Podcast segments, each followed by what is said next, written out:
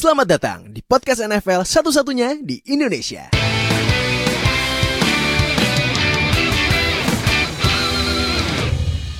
Baik sama gue Fadil host kalian. Dan ya gue nggak gue nggak main Madden gue nggak nggak Dewa Madden gue pensiunin dulu bentar deh nggak mau gue main game kayak gitu ah. Tapi tetap Jangan, bang, jangan pensiun, bang. ah nggak mau game kayak gitu mulu nggak ada yang sama. Nggak mau gue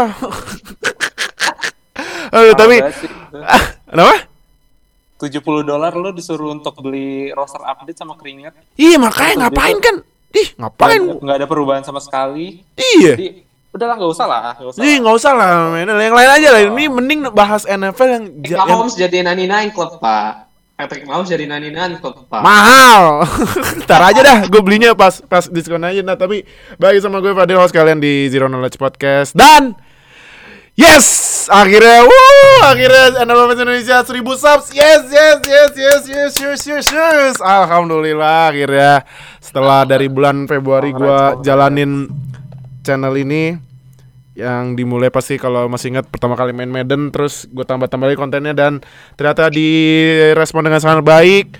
Jadi karena ada 1000 subs seperti janji gue ada mau nggak? Lu mau nggak? Eh, eh, eh eh eh eh eh mau nggak? Buat gua, mau buat gua. mau lu mau? Anu mau? Oka mau? Mau lah, mau lah. Oka mau? Bang minta bang bang minta Bang, Ayo, ayo. ayo, Oh, ayo.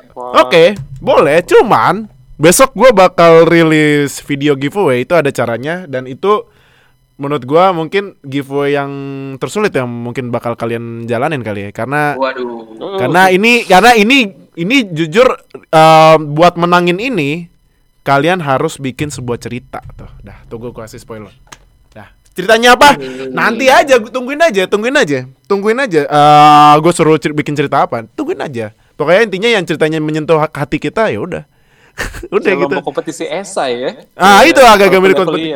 Iya, Kayak mirip mau, kompetisi. udah kayak mau daftar kuliah S2 tau gak sih? Yo, itu ya cuman hadiahnya i- hadiahnya ini, Pak. Ini kalau hadiahnya ini harus agak berat. Eh tugasnya nggak bisa cuman komen komen komen ini lagi komen komen mau kayak mau barangnya apa kayak kemarin. Jadi tungguin aja video giveaway. Jadi sama eh satu lagi oh ya gue mau bikin pengumuman. Ntar gue mau bikin pengumuman. Jadi karena ini musimnya udah mulai dan kita harus selalu update konten kita ke kalian khususnya podcast karena konten podcast adalah konten andalan kita. Jadi dengan ini kita memutuskan untuk mengangkat Oka sebagai regular kontributor kita.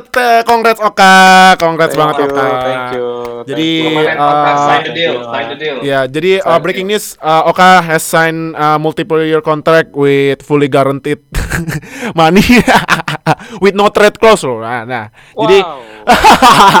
jadi uh, thank you banget Oka udah join kita. Jadi semoga teks-teksnya yang mungkin ngeselin yang bikin para netizen siapa nih orang bikin teks kurang ajar ya padahal juga ya misalnya tau-tau bikin teks apa ya mungkin nih para netizen yang ngefans Aaron Rodgers gara-gara nontonnya Hail Mary doang gitu kan terus Oka bilang heh Rodgers jelek ya iya iya iya iya karena It is what memang it is. Ya ini tuh is. gimana dong? Makanya jangan nonton Hail Mary-nya aja, nontonnya satu match full dong. Jadi yaudah. Eh thank you banget buat Oka. Ditunggu uh, teks-teksnya yang sangat panas. Nah, yaudah kalau gitu nggak pakai lama kita langsung mulai podcast hari ini. Kita bakal bahas posisi defensive back. Kalau udah nonton video one on one kemarin penjelasan defense kan defensive back itu ada dua ya, safety sama cornerback. Nah, cuman kemarin itu breaking newsnya banyak banget loh. Banyak banget. Banyak banget. banget. Nah, jadi yang pertama itu Chiefs resmi perpanjang kontrak head coachnya Andy Reid sama GM-nya Brad Fick ya kalau salah ya. Iya, Brad Fick, dua-duanya 6 tahun apa gimana sih? Gue 6 tahun ya dua-duanya ya? Andy Reid itu 6 tahun, Uh-uh. uh, Brad Fitch masih uh, ada undisclosed sih, jadi belum terlalu belum Ah. di reveal berapa tahunnya. Nah, Kak, menurut lu apakah Chiefs bakal jadi the next franchise karena perpanjang kontrak Andy Reid sama GM-nya? Uh, the next franchise-nya itu tetap kita akan uh, paling banyak bergantungnya sama Patrick Mahomes juga ya Iya. dari perkembangan QB dan juga gimana Andy Reid dan Brad Fitch ini bakal mempertahankan tim Super Bowl winning team mereka, Mhm. apakah bakal prestasinya bakal konsisten untuk beberapa tahun ke depan. Tapi eh selain Andy Reid emang udah punya pedigree banget sih, udah punya legacy dari zaman dia masih di Eagles sampai dia ke Chiefs itu Mhm. dia emang salah satu coach terbaik di NFL. Mhm. Brad Fitch juga uh, let's give us some credit let's give some credit to Brad Fitch juga karena setelah dia take over di 2018 dari John Dorsey Mhm. dia bisa nge-build tim yang berkompetitif banget dan uh, dan selain juga selain itu juga offense uh, offense dari Chiefs juga itu udah mulai berevolusi juga udah nggak stagnan yang main safe kayak waktu zaman Alex Smith dulu sekarang udah ada Patrick Mahomes sekarang mereka udah dievolusi ke banyak main spread offense juga dengan adanya Patrick Mahomes Mhm. dan yang biasa spread offense jadi uh, credit uh, credit goes to the management juga sih karena udah bikin tim sekompetitif ini Oke. Eh, Nu, menurut lo eh, dengan Chiefs perpanjang kontrak Andy Reid sama GM-nya the next big the next franchise gak? Bakal jadi the next Patriots gak? Nah, gitu. Why not? Kenapa? Why not? Kenapa Kenapa? enggak? Kenapa enggak? Kenapa enggak kalau Chief jadi franchise buat 10 tahun mendatang ya? Karena basic mereka udah mendukung untuk menjadi sebuah dinasti.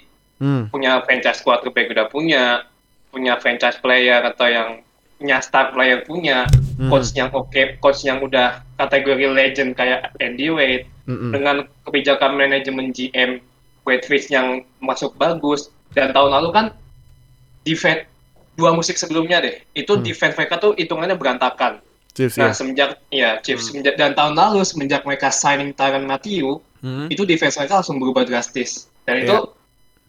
itu- itu salah satu kredit buat Brad Fitch lah buat keputusan yang bagus buat ngambil Tyrann Matthew buat di defense-nya Chief ya Hmm. dengan pemain yang sekali berkomplit yang tim yang komplit dari defense sampai offense Mhm.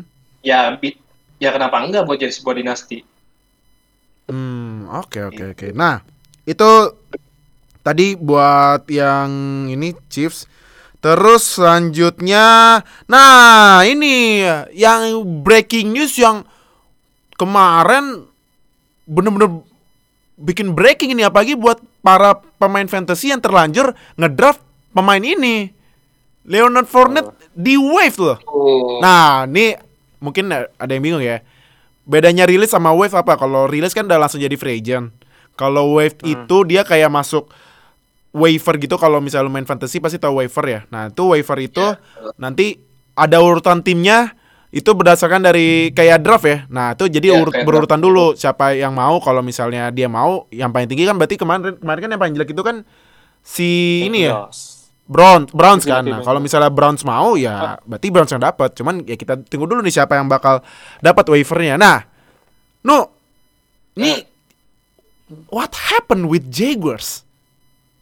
Lu bayangin Ini- dari draft 2011 ke 2017 itu first round draft picknya nggak ada satupun yang bertahan di Jaguars loh. nggak ada yang Gila apa? bingung Kenapa ini Jaguars ya? Mismanagement atau gimana gitu. Padahal 2017 tuh ibaratnya nih ibarat ibaratnya nih harapan para netizen udah haters banget sama Patriots, tahu-tahu kan ya ada kontroversi jadinya Jaguars gak masuk ke AFC Championship ya dengan Saxon Iya, yang betul. gila banget. Cuman Hmm. ya gitulah. Nah, gim no, kenapa ini Jaguars ya? Why? Eh, Jaguars ini memang kayaknya ada kesal ada salah di ini ya di manajemen ya di front office ya karena bayangin bayangin aja coba korps inti korpsnya dari 2000 si siapa Jaguars 2017 itu kayak Carlos Campbell, Yannick Ngakwe, AJ Boye itu udah hilang semua.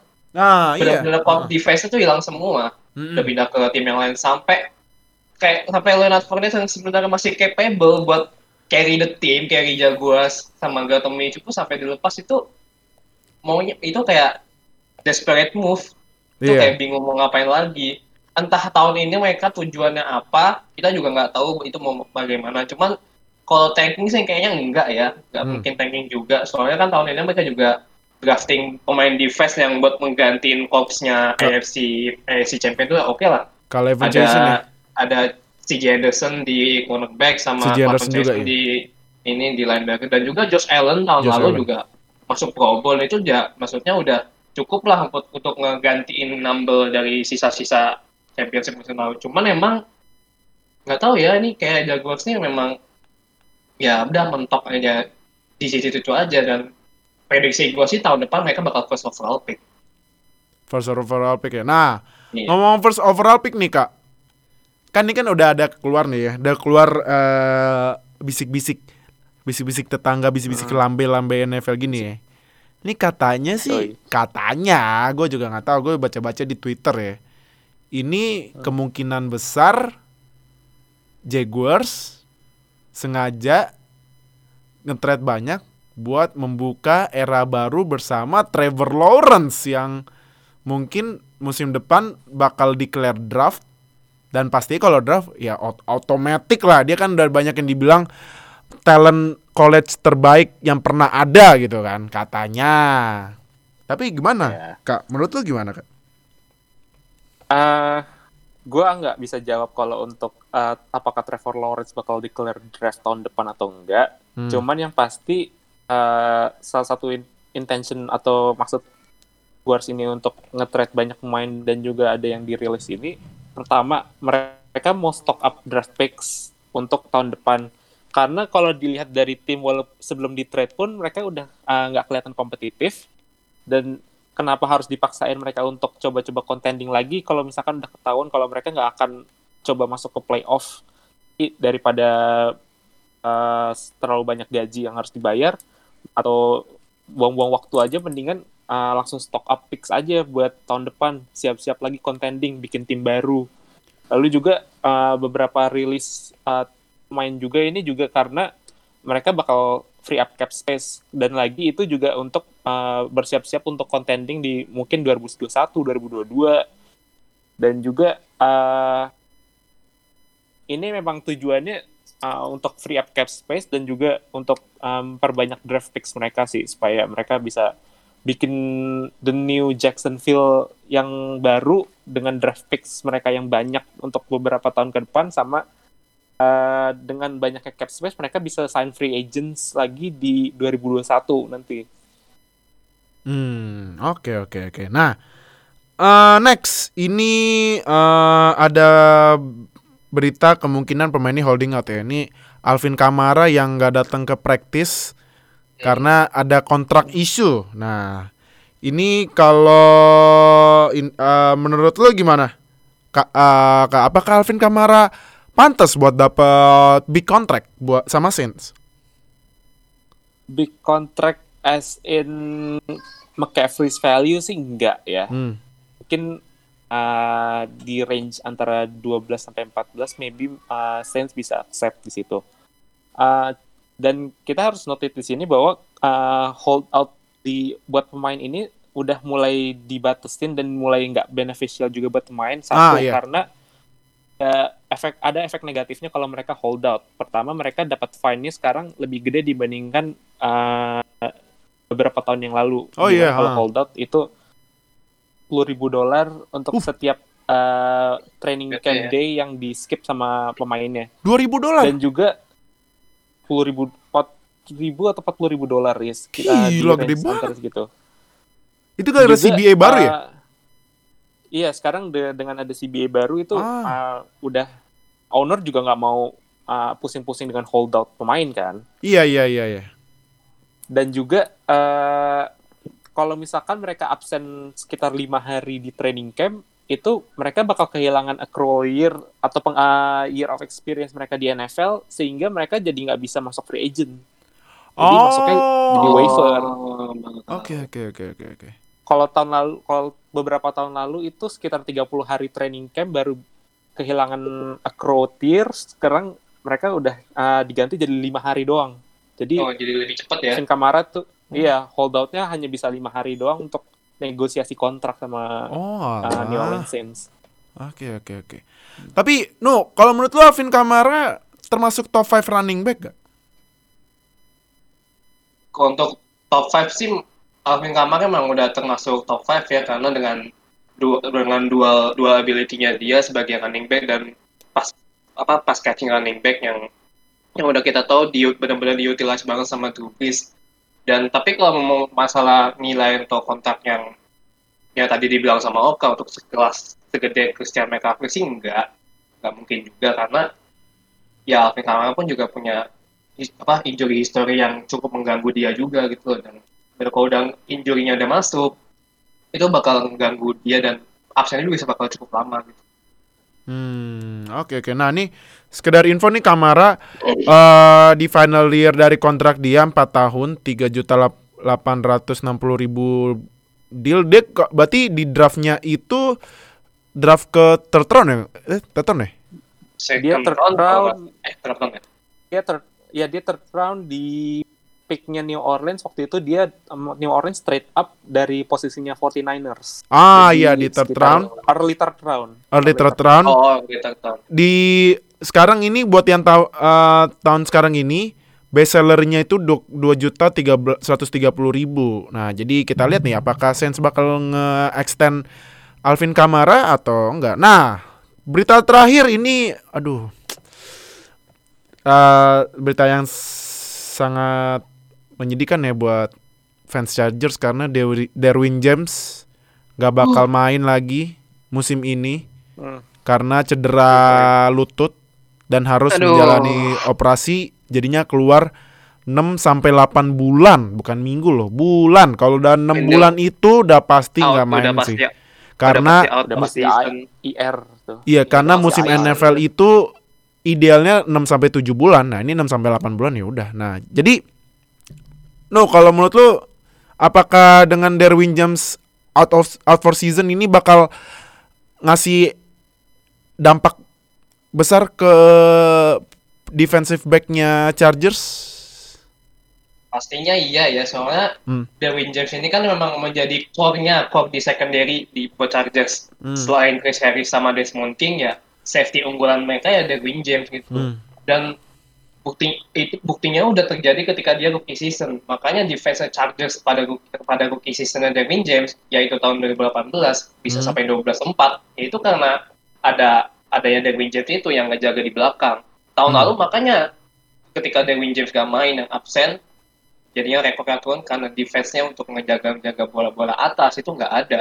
Sekarang ditambah Derwin James cedera, ya otomatis safety itu menjadi jadi weak weak spotnya Chargers. Hmm, Oke, Jadi nah Chargers.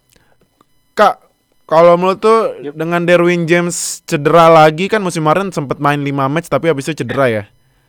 Dan musim ini cedera ya 5 match. Nah, terus musim ini out lagi, out for season.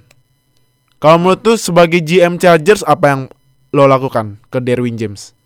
Karena musim depan udah tahun ke- terakhir dia kontrak rookie loh. Apakah lo bakal ambil 50 year option apa gimana? Kalau jadi GM-nya Chargers? Uh, fifth year option, gua uh, kalau sebagai GM gua akan coba evaluate dia di tahun terakhir sih. Jadi apakah dia bakal fit juga di tahun terakhir? Sebagai GM gue tetap akan mempertahankan dia sampai nilai sampai kontraknya selesai aja. Jadi gua nggak Hmm. perlu pusing-pusing untuk nge-wave dia. Juga ya siapa tahu dia tahun keempat tiba-tiba dia pulih seperti 100% lagi dan balik ke level Pro Bowl lagi kayak waktu dia rookie season. Jadi Hmm. gue akan pertahanin dia sih. Berarti kalau gitu ada kemungkinan besar eh, kalau Derwin James 100% pulih bisa jadi pemenang comeback of the year 2021 ya? Bisa jadi. Kandidat besar sih. Kandidat Iya, besar ya. Oke. pasti. Nah, itu tadi kita udah bahas breaking news breaking newsnya jadi kita langsung ke pembahasan utama kita pertama ke posisi ini dulu kali ya yang posisi defense line yang mungkin banyak ditonton sama netizen karena ya again hashtag netizen suka flashy plays. nah ini kita bahas cornerback dulu ya habis itu safety ya. Nah cornerback kak siapa menurut cornerback yang bakal naik di 2020? Eh, gue akan coba ambil nama yang agak eh, nggak re- nggak terlalu populer juga. Oh siapa tuh? Gue akan ambil quarterback dari Tampa Bay Buccaneers. Oh. Second year- ah, sekarang udah third year, Hah? Carlton Davis. Colton Davis. Ya, Carlton Davis. Si- siapa namanya? Sorry. Jadi Carlton Davis ini dia Oh, Carlton uh, Davis, iya. udah tahun Ah. ketiga. Ya, Hah? dia second round dari Tampa Bay di, di Mhm. 2018. Mm-mm. Sekarang uh, udah jadi ya kon- number one cornerback di Tampa Bay sih. Aha. Kenapa Dan kenapa gue, pilih dia? uh, oh ya. Jadi uh, gue pilih Carlton Davis karena dari uh, raw stats-nya. Raw stats mungkin dia cuma one interception, jadi nggak terlalu impresif uh, Mhm. di atas kertas. Tapi kalau misalkan kita lihat berapa banyak dia targeted dan berapa banyak dia allow completion, wah gila banget sih. Jadi gue uh, gue uh, baru baru aja cek tadi beberapa saat yang lalu juga Hmm? kalau dia adalah most allowed target uh, most targeted uh, cornerback di NFL Oh iya. Wow. dengan 117 targeted tapi coba uh, berapa lu, uh, lu coba tebak berapa completionnya dia allowed 70. lower than that Ah iya. 58 50. Wow. 58 completed uh, dari 117. Eh 117 ya tadi? ya, jadi dia completion percentage-nya itu di bawah 50% Wow. Oke oke oke. bagus Boleh juga. dari defensive player of the year kemarin Stephon Gilmore Oh. Wow wow wow wow. Ya. Tapi mungkin kalau untuk passer rating allowed itu dia agak inflated gara-gara dia beberapa kali sempat uh, busted coverage juga jadi dia allow 6 touchdown Hmm. tapi ya itu ke busted coverage juga dan juga ada miscommunication Aha. dan uh, pastinya bakal dia bakal lebih improve di 2020 dengan defense-nya di Buccaneers ini juga dia rank uh, third overall di di NFL Mhm. dan juga uh, secara untuk pass untuk pass defense-nya mereka masih di middle of the pack sih masih 12 tapi uh, dengan beberapa uh, off season acquisition sih mereka bisa improve kalau gue lihat terutama Hmm. dengan ya Oke. maturity dari beberapa pemainnya Oke, nah sekarang ke Nuha, Nuh siapa Nuh menurut lo eh, cornerback yang bakal naik di 2020? Ini banyak nama-nama yang tanda kutip flashy ya sebenarnya. Flashy, Banyak iya, banget. iya. Kayak Ya sih ada kayak Jalen Ramsey, kayak Stephon Gilmore. Aha. Tapi sebenarnya gue mau jawab Jalen Ramsey, cuman eh, kayaknya masa terlalu bias lah sama tim Iya, Oakland. iya, iya. Jangan, jangan. Gue bakal iya. pilih yang bakal naik. Gue akan pilih Tredavious White pembak Oh, Trey Davis White. Oke, kenapa Trey, Iya. Dav- Trey Davis White? tahun lalu kan Tredavious White global ya. Dan Iya. itu bukan karena dia global, berarti permainan corner corner dia berarti udah di recognize sama banyak tim lain kalau dia tuh a really good cornerback. Mhm. Apalagi tahun lalu dia dapat 4 interception. Hmm. 4 interception ya untuk bukan cornerback ya bagus dan, dan maksudnya main cornerback itu nggak harus interception aja kan? Dia Mhm. juga bisa ya allow apa dis disallow disallow throwing ball atau segala segala stat yang segala macam dan, dan apalagi AFC East ya what do you what do you want to depend gitu loh. Timnya juga ya biasa-biasa aja. Patriots biasa Patriots biasa aja sekarang. Iya, iya, iya. nggak perlu takut sama Patriots sekarang. Terus juga ada Dolphins terus juga sama Jets. Ya itu Tredavious White dapat sarapan enak itu dari Cam Newton dari Sam Darnold dari Tua itu dapat bola-bola enak semua itu kalau mau ditangkap Aha. makanya makanya kata makanya Tredavious White startnya bakal meningkat tau Trey Davis White ya. Oke, oke. Kalau gue gue bakal pilih pemain yang mungkin ini hanya hanya fans fans tim ini yang tahu dia. Cuman kalau lain pada nggak tahu nih. Siapa dia? Dia adalah uh, dulu satu kampus sama Lamar Jackson siapa tuh? Satu draft juga sama Lamar Jackson. Pas Lamar Jackson la- di draft dia lagi di waiting room habis di draft dia langsung congrats ke Lamar tuh siapa tuh? Ayo. Coba tebak. Uh, apalagi Drake ya Hah? Connor dari Beck? Louisville berarti Louisville Dari ya. Louisville siapa itu? Ayo, siapa ayo? gue lupa ya Ayo. 5 4 3 Itu Jackson Dua. kan satu. Dia adalah Jair Alexander kalau gue milihnya dia. ah, iya. Jair. Karena gini. ah oke di eh, di Green Bay Packers kan ada juga ini ya, ada si eh namanya siapa tuh si partnernya Darnell Savage ya. Kevin King. Ya, Sama Kevin Savage, King. Kevin King. Tapi gua selalu perhatiin Jaira Alexander main. Kalau lihat nih ya statsnya Jaira Alexander pas dia musim kemarin di eh Packers, dia itu pas defense-nya iya sih, pas defense-nya nggak terlalu eh pas defended apa? Pas di, pas di, defended ya, nggak terlalu tinggi, 11 pas defended. Sama dia bikin interception eh eh sorry eh, dia 17 sorry sorry sorry salah. Tadi 2018 nah 2018 19 dia 17 pas defended interceptionnya satu cuma sebenarnya cornerback kalau bikin interception rada- ya rada-rada susah ya. Nah terus sama ini nih dia passer rating allowed-nya ini 85,8 yang kalau gua cek sih ini angkanya kalau di ini ya P, P- apa di Pro Football Reference ya Advanced Stats ya menurut gua uh, PFF versi gratisannya ini ya dia kan peringkatnya di 90-an cuman kan sebenarnya harus ada di filtering berapa kali uh, minimum harus ada minimum targeted passnya kan biar lebih enak gitu kan nge-filtering datanya. Nah, ini dia kalau semua pemain dia kan memang peringkatnya 95 ya, cuman kan harus di filtering lagi balik lagi. Nah, tapi ini kan kalau lihat uh, ini passer ratingnya jarak angkanya rapet banget, rapet, rapet banget. Nah, terus ini eh targetednya si Jaira ini, oke Jaira eh, sama kayak Carlton Davis, dia itu eh targetednya 110 kali di targeted pass.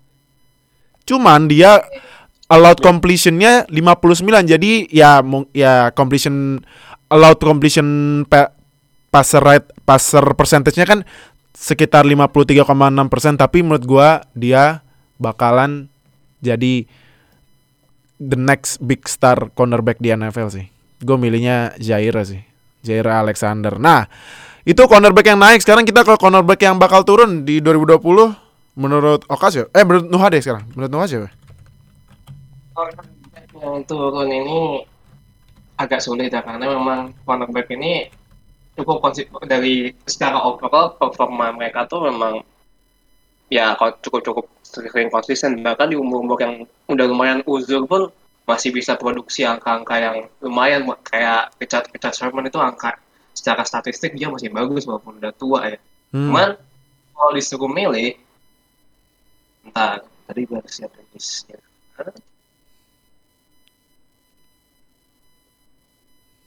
Oke.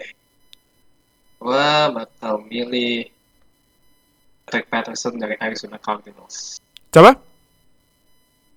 Patrick Patterson. Patrick Patterson dari Cardinals. Kenapa Iya, Patrick Patterson? Iya, iya. Ya, simpelnya sih begini ya. Tahun lalu kan Arizona Cardinals tuh the worst defense, the worst defense lah. Mhm. the worst defense di, di NFL. Even kehadiran Patrick Patterson tuh yang empat kali Pro Bowl tuh nggak ngebantu banyak gitu loh. Mhm. Nggak ngebantu banyak. Emang masih ya masih still one of the best cornerback, but I don't think the defense all of the defense will gonna help the Cardinals. Apalagi kan sekarang udah ada Isaiah Simmons ya. Isaiah Simmons ya. Isaiah Simmons itu the most versatile rookie ever. Ah, bisa, oke. linebacker bisa, safety bisa. Hmm. Jadi posisi dia sebagai cornerback itu sebenarnya juga masih dalam tanda kutip tanda tanya karena ya ada Isaiah Simmons ini lu mau mainin Isaiah Simmons di mana pun kalau misalnya ada satu pemain yang perform secara bagus Iya. Isaiah Simmons bisa siap untuk mengisi itu Hmm. hati-hati sama Isaiah Simmons kata Isaiah Simmons ya. Oke, berarti karena pengaruh Isaiah Simmons ya. Jadi Peterson, Peter, Patrick Peterson, Peterson apa Peterson? Eh, Peterson ya, Peterson ya. Sorry sorry. Patrick, Patrick, Patrick Peter- Peterson iya. iya, Patrick Peterson Patrick, eh, iya. kemungkinan bisa turun ya. bisa jadi Oke, sekarang Oka siapa kak? Ah, gua akan ke masih di 2011 ah, draft juga sama kayak Patrick Peterson, gua akan pilih Richard Sherman. Richard Sherman. Oh, ini baru nih. Kenapa Richard Sherman? Richard Sherman. Ya, ah dia juga um, kayak Patrick Peterson juga sih dia udah cukup ah, veteran juga di NFL dan dia um, sekarang juga di tahun terakhir dia kontrak di 49ers. Mhm. Cuman ya uh, cornerback cornerback itu jarang bisa untuk konsisten di usia 30 ke atas. Ah, Sedangkan Ayah Sherman sekarang udah mau 32. Mau tiga udah mau 32 tahun dan juga uh, udah punya injury history juga. ya. Dan be- dan beberapa kali di playoff juga dia sempat ke expose juga karena dia udah nggak sekencang dulu dan dia udah nggak bisa jadi corner ya pas dia masih di Seahawks. Mhm. Jadi uh, gue sih uh, ngelihat juga apalagi dengan NFC West itu udah makin serem juga untuk passingnya. Udah ada Russell Wilson di Seahawks, terus habis itu di Rams juga masih ada ya ya gitulah noh ya. Ya, Jared Goff, gue dong juga- namanya Jared Goff. Sebut dong. Sebut dong. Jared Goff, iya. Gitu dong. Lanjut. I'm gonna pre- I'm Oke, gonna oke. pretend to optimistic about him. Dan juga untuk Cardinals juga uh, sekarang mereka makin improve juga dengan ada Kyler Murray terus habis itu udah ada DeAndre Hopkins. Mhm. Jadi ya sih nggak ngelihat dia bakal balik lagi ke All Pro caliber cornerback kayak musim lalu sih. Mhm. Ya jadi kemungkinan gue ngelihatnya ada drop off aja dari performance dia. Oh. depan.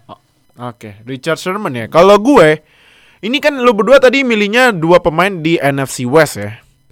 Sekarang gua ke Yep. Pemain kita dari West langsung banting setir ke East ya, berarti 180 derajat. Cluenya adalah dia baru sign. Siapa ya? Baru banget sign. Logan Ryan bukan? Ah, tuh. Oh, Logan iya, Ryan. Karena gini, gua gua kemarin eh, jujur gua favoritin Logan, Logan Ryan sebagai cornerback yang an- apa yang anti mainstream ya karena gila loh Logan Ryan tuh kemarin bikin 4 interception loh. Itu Iya bagus di Titan. itu tertin- tertinggi kan 5 ya. 5 Iya. apa 6 gue lupa. 5 ah. Logan Ryan 4 dan dia adalah ya maaf ya fans Patriots dia yang mengakhiri mengakhiri Dynasty Patriots dengan pick six-nya di terakhir-terakhir maaf ya fans Patriots. nah, pas defended dia kemarin 18 lumayan tinggi. Terus dia nah, force fumble-nya buat cornerback 4 itu gede loh. Cornerback Oh itu gede dong. gede loh karena kan cornerback jaga kan pasti langsung nalurinya langsung antara ngeblok bola ngepas defended atau enggak ya harus abis ditangkap langsung lepasin bola kan nah itu kan susah ini part force fumble Iya. buat Logan Ryan tuh gede loh terus dia nih buat cornerback juga ini combine tacklesnya 113 combine tackles tuh wuh cornerback segitu tinggi banget karena kan itu kan udah angka-angka linebacker sama safety kan biasanya Terus dia juga QB hitsnya kemarin 8 loh. Cor- Cornerback QB hits 8 gede, serius. Nah, kalau advance stats ya, kalau diambil dari Pro Football Reference, dia itu kemarin targetednya 103 kali. Allowed completionnya 68, completion allowed completion percentage-nya 66%. Nah, cuman dia desain sama Giants. Aduh. Tapi ya kalau menurut gue ya ya daripada daripada Logan Ryan gak punya tim lagi ya udahlah desain sama Giants cuman lagi-lagi Giants. Dia gue nih gue nih gue feelingnya ya dia bakal kerja sendiri sih di Giants. Menurut gue Logan Ryan bakal carry Giants defense on his back berarti setiap match dia harus dipijit itu. Pegel dia. Tapi Pegel kan dia di- bawa Giants on Oh, his back. oh iya ya benar. Iya, makanya jadi menurut gua ya banyak bersabar ya Logan Ryan di Giant di Giants ya. Tapi ya cuman cuman nih, cuman gua mau perhatiin dulu nih Logan Ryan kalau misalnya dia bisa stop uh, WR WR Dallas tuh si Amari Cooper, si D Lamb, terus di Washington Foot. Washington Football Team.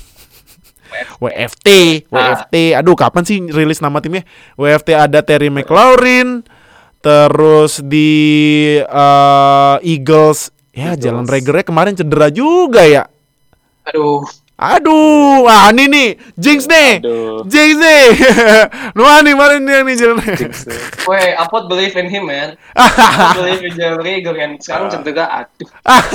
Nah, kita lihat nih Logan Ryan. No Hajings it's too real ya.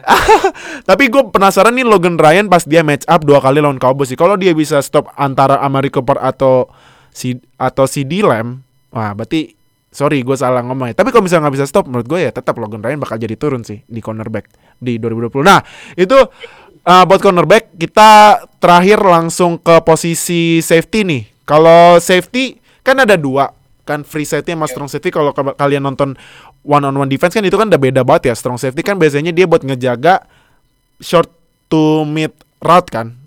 Passing route sama buat jagain rushing. Kalau misalnya rushingnya tengah atau ke mana gitu kan biar cepet biar nggak terlalu banyak gain yardsnya. Kalau free safety kan dia khusus buat jaga deep route deep route gitu kan nah cuman kan ya kita langsung kompokin aja langsung satu satu jadi safety ya nah kalau menurut Oka siapa kak safety yang bakal naik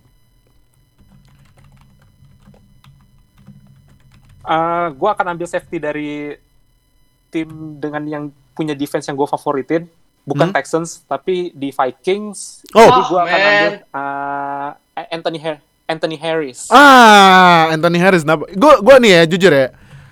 Oke, eh, mungkin nih para netizen ya nonton safety Tyron Matthew Min atau siapa ya? Ya tim gua Minka Fitzpatrick Min. Adams.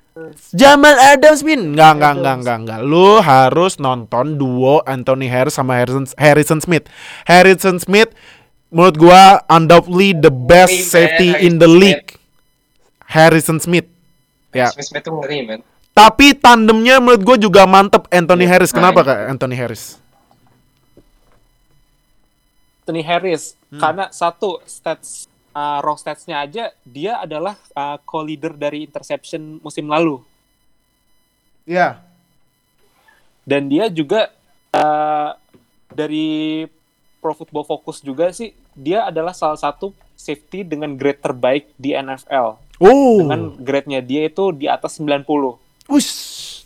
Mantap emang Anthony di atas 90 Jad- dan dia juga uh, di NFL juga first in coverage grades juga dari PFF Mhm. dia 91, ini benar-benar uh,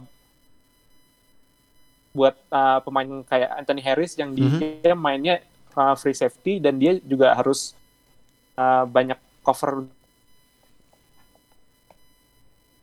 let's not sleeping on Vikings anymore sih Ah, let's not uh, sleep on them anymore karena safety mereka tuh bener-bener shut down to the max iya. gila wah Mantep deh emang duo Eh, duo Vikings sama mantep tapi dan ini kalau ini ya kalau gua agak out dikit ya. Kemarin kan juga Vikings di front seven-nya baru aja ngesign eh baru aja nge-trade buat Yannick Ngakwe kan nah tuh. Aduh. Hati-hati loh Vikings nih. Cuman kan kita Itu bahasa kalau- Kenapa? Iya. Itu kalau dan itu juga pasti bakal patah kaki tuh. Iya tuh. Nah, ini siap-siap aja nih. Ya eh Kak Yannick Ngakwe masuk masuk mungkin yang ngefek lumayan gede nih buat pas defense nih apalagi eh, Vikings duo defense apa safety-nya kan the best in the league ya. Nah, no siapa no safety yang bakal naik? Safety yang bakal naik. Tadinya sih gue mau nyebutin Harrison Smith ya, tapi Hmm. karena Vikings sudah disebutin, gue akan pindah ke tim rival ya. Oh, yang mana nih? Kan ada Kita, tiga. sedi- Oh. kita sedikit geser ke negara bagian apa sih? Illinois, Chicago Bears. Oh, So I'm gonna pick Eddie Jackson. oh Eddie Jackson, kenapa Eddie Jackson? Iya. nice Eddie Jackson. Kalau dari start tahun lalu, tahun lalu tuh emang secara overall ya, Turun itu nih. Bears tuh emang turun parah. Ah, turun parah ya. Nggak itu dari offense, nggak itu dari defense. Emang turun banget. Makanya tahun ini tuh bakal menjadi revenge seasonnya Bears. Ah, Statistik tahun lalu, kalau misalnya menurut Pro Football Reference ya, itu Iya. kalau Eddie, Eddie Jackson, dia mainnya full 16 kali, dan fumble recovery-nya satu, mhm. which is ya not bad lah, gitu loh, untuk tahun lalu. Yang sebenarnya sih emang overall-nya jelek ya, untuk secara Cuma untuk statsnya Eddie Jackson sendiri, intercept-nya dua, Mhm. itu ya bagus gitu loh. Kok- Terus juga tackle-nya tackle-nya juga 60 60 terus tackle tackle for loss-nya ada 5 itu ya this player is still good enough for carry the defense of Bears selain Khalil Mack yang ada di linebacker di depan itu. Ya. Dan kalau ngelihat mainnya Eddie Jackson itu emang yang bagus, emang benar-benar bagus banget untuk seorang sekali berdefense Pro Bowl, apalagi dia pernah Pro Bowl gitu loh. Hmm, Dan iya. makanya oh ini defense-nya Bears bakal mengerikan lagi, bakal nge-carry nge-carry ya, nge-carry timnya lagi ya. So itu saya emang offense-nya agak babuk, cuman defense-nya itu one of the best in NFL, man. You can Yes. put respect to the Bears. Oke, berarti Eddie Jackson di Little- Bears. Kalau gue, Ya. gue pilih pemain yang mungkin akan merepotkan Mahomes di AFC West. Dan ini safety yang orang gak banyak banget yang tahu, tapi gue udah perhatiin nih orang, wah gokil nih orang. Dan kemarin dia Pro Bowl snap lagi kampret. Dan dia juga gak masuk NFL 100. Anjir kesel gue. Padahal gue nungguin nih, kok gak masuk masuk nih orang. Tapi kok ternyata dia masuknya honorable mention. Nah, siapakah dia? Ayo. Oh, Justin Simmons ya. Nah, Simmons ini, Justin Simmons. Justin Simmons. Lu kalau ya buat kalian para penganut net flashy plays pasti yang nggak nonton Justin Simmons. Kalau gue mah nonton semuanya dan gue lihat Justin Simmons itu wah gila gue lihat gila nih safety lu bayangin aja dia itu dia itu ini kan free safety kan. Cuman dia Iya. bisa nge-cover mid route loh. Gila apa pass pass pass coverage dia.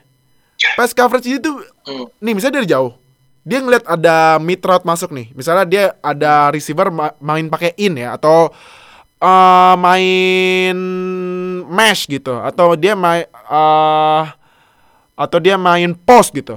Postnya post yang pendek ya bukan po- post yang panjang ya. Gue lupa eh, ya selain lah misalnya. Dia langsung maju langsung dapat mereka gila Justin Simmons. Ini kalau lo lihat defense eh, dari stats ya. Kalau statsnya itu Justin Simmons kemarin pas defendednya 5 15 meningkat sangat drastis dari tahun 2018 yang dia cuman bikin 4 loh.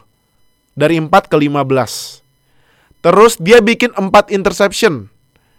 Terus dia eh tackle-nya 93, tackle for loss ya 2 kalau apa lah ya. Nah, ya malum karena kan safety, safety free safety kan pasti jauh banget. Nah, menurut gua ini dengan kepergian ya sebenarnya sih nggak nyambung juga ya kan Chris Harris kan uh, cornerback cuman kan ya cornerback sama safety harus ada koordinasi juga kan karena sama-sama defensive back tapi menurut gua ini Justin Simmons bakal jadi kunci tuh kunci kunci dari pas Kunci. defense-nya Broncos karena kunci. wow gila sih lu lu lu again lu kalau nonton nih abis nonton podcast ini atau dengerin podcast ini lu nonton highlightsnya Justin Simmons 2019 lu lihat pas coverage dia. Dia dari jauh langsung cepet banget masuk ke masuk ke bagian mid, langsung nge- nangkis bola atau nge-force incomplete. Justin Simmons menurut gua yang bakal jadi eh ininya eh, pemain yang safety yang bakal naik di 2019. Dan mungkin menurut gua ya Justin Simmons akan masuk ke kelas-kelasnya Jamal Adams sama Harrison Smith. Harrison Smith menurut gua bisa, bisa banget malah.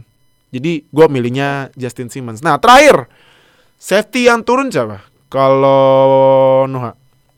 Safety yang turun ya, gue bakal pilih ya, ya yang namanya lagi hot lah beberapa waktu belakangan. Earl Hmm. Thomas. Siapa? Earl Thomas.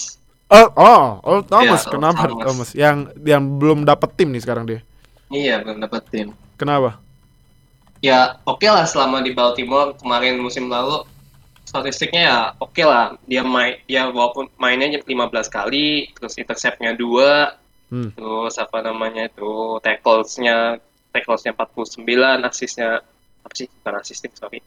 Oh ya, assist and tackle itunya 17 kali, terus tackle for loss-nya 2 kali. Mhm. Dan dia strong safety kan jadinya Mhm. dia bisa main blitz, emang jago, dia jago main blitz dan apa QB hitsnya 6 kali, emang bagus, emang bagus banget dia sebagai safety. Tapi ya dengan masalah dia temperamennya di temperamen yang dia bahkan di Ravens saja masa berantem sama timnya sama, sama teammate-nya sendiri itu kan udah jadi problem, udah jadi Iya. masalah gitu, udah jadi Iya, masalah iya, di iya. secara personal dan uh, lagi sekarang dia masih masih siapa apa namanya masih free agent masih belum ada tim yang mau nampung dia Hmm. emang ada bakal kayak gosip atau rumor dia bakal ke Texas entah Hmm. Cowboys atau mungkin ke Hmm. Texas Hmm, ya nah, paling Kak. uh, paling enggak kan Hmm. dia paling cuma dapat one-year deal sebagai sebagai proof aja ini is, is he still good to be a, Hmm. a starting safety ya sebenarnya kalau menurut gue menurunnya secara statistik mungkin nggak begitu seberapa cuman personalitinya dia itu bakal ngeganggu tim kalau misalnya dia bakal kalau dia melakukan hal yang sama seperti apa yang dilakuin ketika dia di Baltimore ya itu berantem sama teman sendiri dan personal di luarnya juga ya tak quote unquote bermasalah gitu loh bawa Iya. beceng lah bawa beceng terus menodong istrinya sendiri Wah. gitu Iya, bagi yang Ya, ke- itu ketahuan ke bermasalah selingkuh, banget, aduh. game selingkuh ya Aduh. ya it's it's gonna be tough year for Thomas Oke, Thomas. Oke. Oke, coba kak. Gue akan ke NFC West lagi. Hmm. Dan ini nama eh, namanya dia baru aja trade. Baru di trade ke NFC West team. ah Oh, Tahu dong. Tahu dong. Adams. ini kayak gue juga sama nih pilihannya sama lu nih. Iya, jadi eh, gue akan pilih Jamal Adams. Nah, iya. Kenapa Jamal Adams? Gue ntar bakal nambahin Jamal dari lu deh. Adams. Kar- Oke, eh, jadi kenapa Jamal Adams? Karena eh, salah satu strength-nya dari Jamal Adams ini adalah dia eh, box safety banget dan dia punya spesialisasi untuk blitz Heeh. safety dan dia uh, dan uh, New York Jets sendiri mereka banyak uh, masukin blitz package ke defense mereka. Mhm. Jadi makanya uh, Jamal Adams bisa thrive in those schemes. Tapi gue nggak ngelihat itu bisa uh, translate ke Seahawks sendiri sih karena Seahawks ini juga cara uh, mereka defense itu beda banget dengan New York Jets. Mereka nggak banyak main blitz. Mereka jarang uh, utilize untuk safety kayak Jamal Adams. Mereka tuh banyaknya uh, lebih banyak cover three yang soft cover gitu sih. Jadi Iya, mereka uh, jarang untuk masang strong safety di dekat line of scrimmage buat ngeblitz, ngebantu ngeblitz defensive line. Hmm. Mereka main for three, uh, Hmm. which is uh, mereka juga nggak banyak uh, generate pressure walaupun waktu musim kemarin sempat ada Jad- Jadavion Clowney ya Iya. dari Texans. Kenapa Hmm. harus third round pick? Uh, dan Jamal Adams ini, uh, gue nggak bisa, gue nggak rasa bahwa dia bisa uh, replicate performa dia di New York Jets Mhm. ke Seattle Seahawks. Hmm. Mungkin bakal agak rocky sedikit sih, agak uh, canggung sendiri, uh, canggung sedikit mereka Jamal Adams di Seahawks selama dia masih adjust untuk defensive scheme-nya mereka. Jadi gua ngeliat kalau dia bakal sedikit turun secara performa dan juga secara stats musim depan. Ah, oke. Nah, kalau gua gua bakal nak bahas ini ya. Gua bakal bahas dari segi stats. Cuman gue setuju juga dari kata lo, Kak. Di Jets kan dia emang apa mainnya tuh big hit, suka ngeblitzin QB kan. Powerful. Yap. Ya, ya kan, apalagi yang yang powerful. memorable itu yang dia malingin bola dari tangan Daniel Jones dari, dari tangan Daniel Jones tuh, yang langsung disabet tuh, dia tarikin Iya. tuh bolanya tuh. Wah, iya. Iya, tahun Nah. lalu. Cuman di di di Seahawks gue nggak nggak pernah merhatiin safety-nya ngeblitz loh. Nggak pernah gue lihat. Sejauh ini tahun lalu gua nonton sih enggak ya. Nggak, Belum pernah sekalipun nge-blitz. nggak nggak sesering Jamal Adams pas di Jets. Makanya nih gue gua nggak yakin Jamal Adams bakal bisa uh, merubah playing style-nya ya kayak dia pas di uh, Jets ya. Karena ya Iya. Dia pindah ke Seahawks yang bener-bener beda banget playing style-nya jadi ya menurut gua dia bakal kesusahan sih di 2020. Nah, ini kalau dari statsnya nih Jamal Adams itu kemarin dia uh, 7 pass defended kan. Dua force fumble, salah satunya yang touchdown itu yang Daniel Jones kan. Terus juga kalau ini yang menarik, ini dia QB hitsnya naik 13. Berarti kan dia kan again like like Iya. you said kan Oka sama gua kan.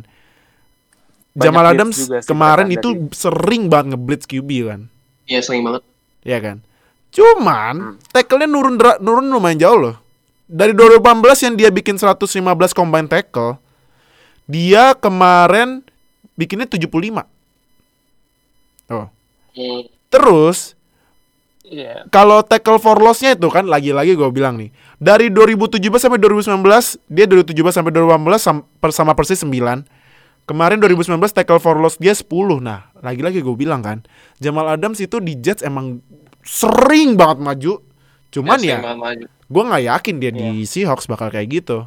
Apakah dia bisa menahan dirinya buat ngeblitz demi nyesuaiin sama playbook Seahawks yang lebih banyak pass coverage apa gimana kita lihat nih ntar Jamal Adams kalau misalnya enggak ya menurut gue dia bakal kesusahan sih di 2020 sih gitu. Gimana Kak kalau menurut dan di si dan dia dan di Seahawks juga untuk posisi strong safety mereka mereka utilize strong safety untuk run stop aja untuk run Ah. stop di bagian di mid ah, di bagian middle-nya Hmm. jadi di bagian ah, kita bisa ambil contoh satu best strong safety di NFL dulu Cam Chancellor Cam Chancellor Cam ya. Chancellor ini dia uh, jar walaupun dia sering big hits tapi dia jarang ngeblitz dia jarang ngeblitz dan dia Yeah. lebih banyak uh, untuk run defense di tengah dan Hmm. juga kadang untuk cov- uh, bantu coverage sama Earl Thomas di belakang itu Hmm. dia bisa juga dan uh, untuk di Jamal Adams di New York Jets itu jarang dia dapat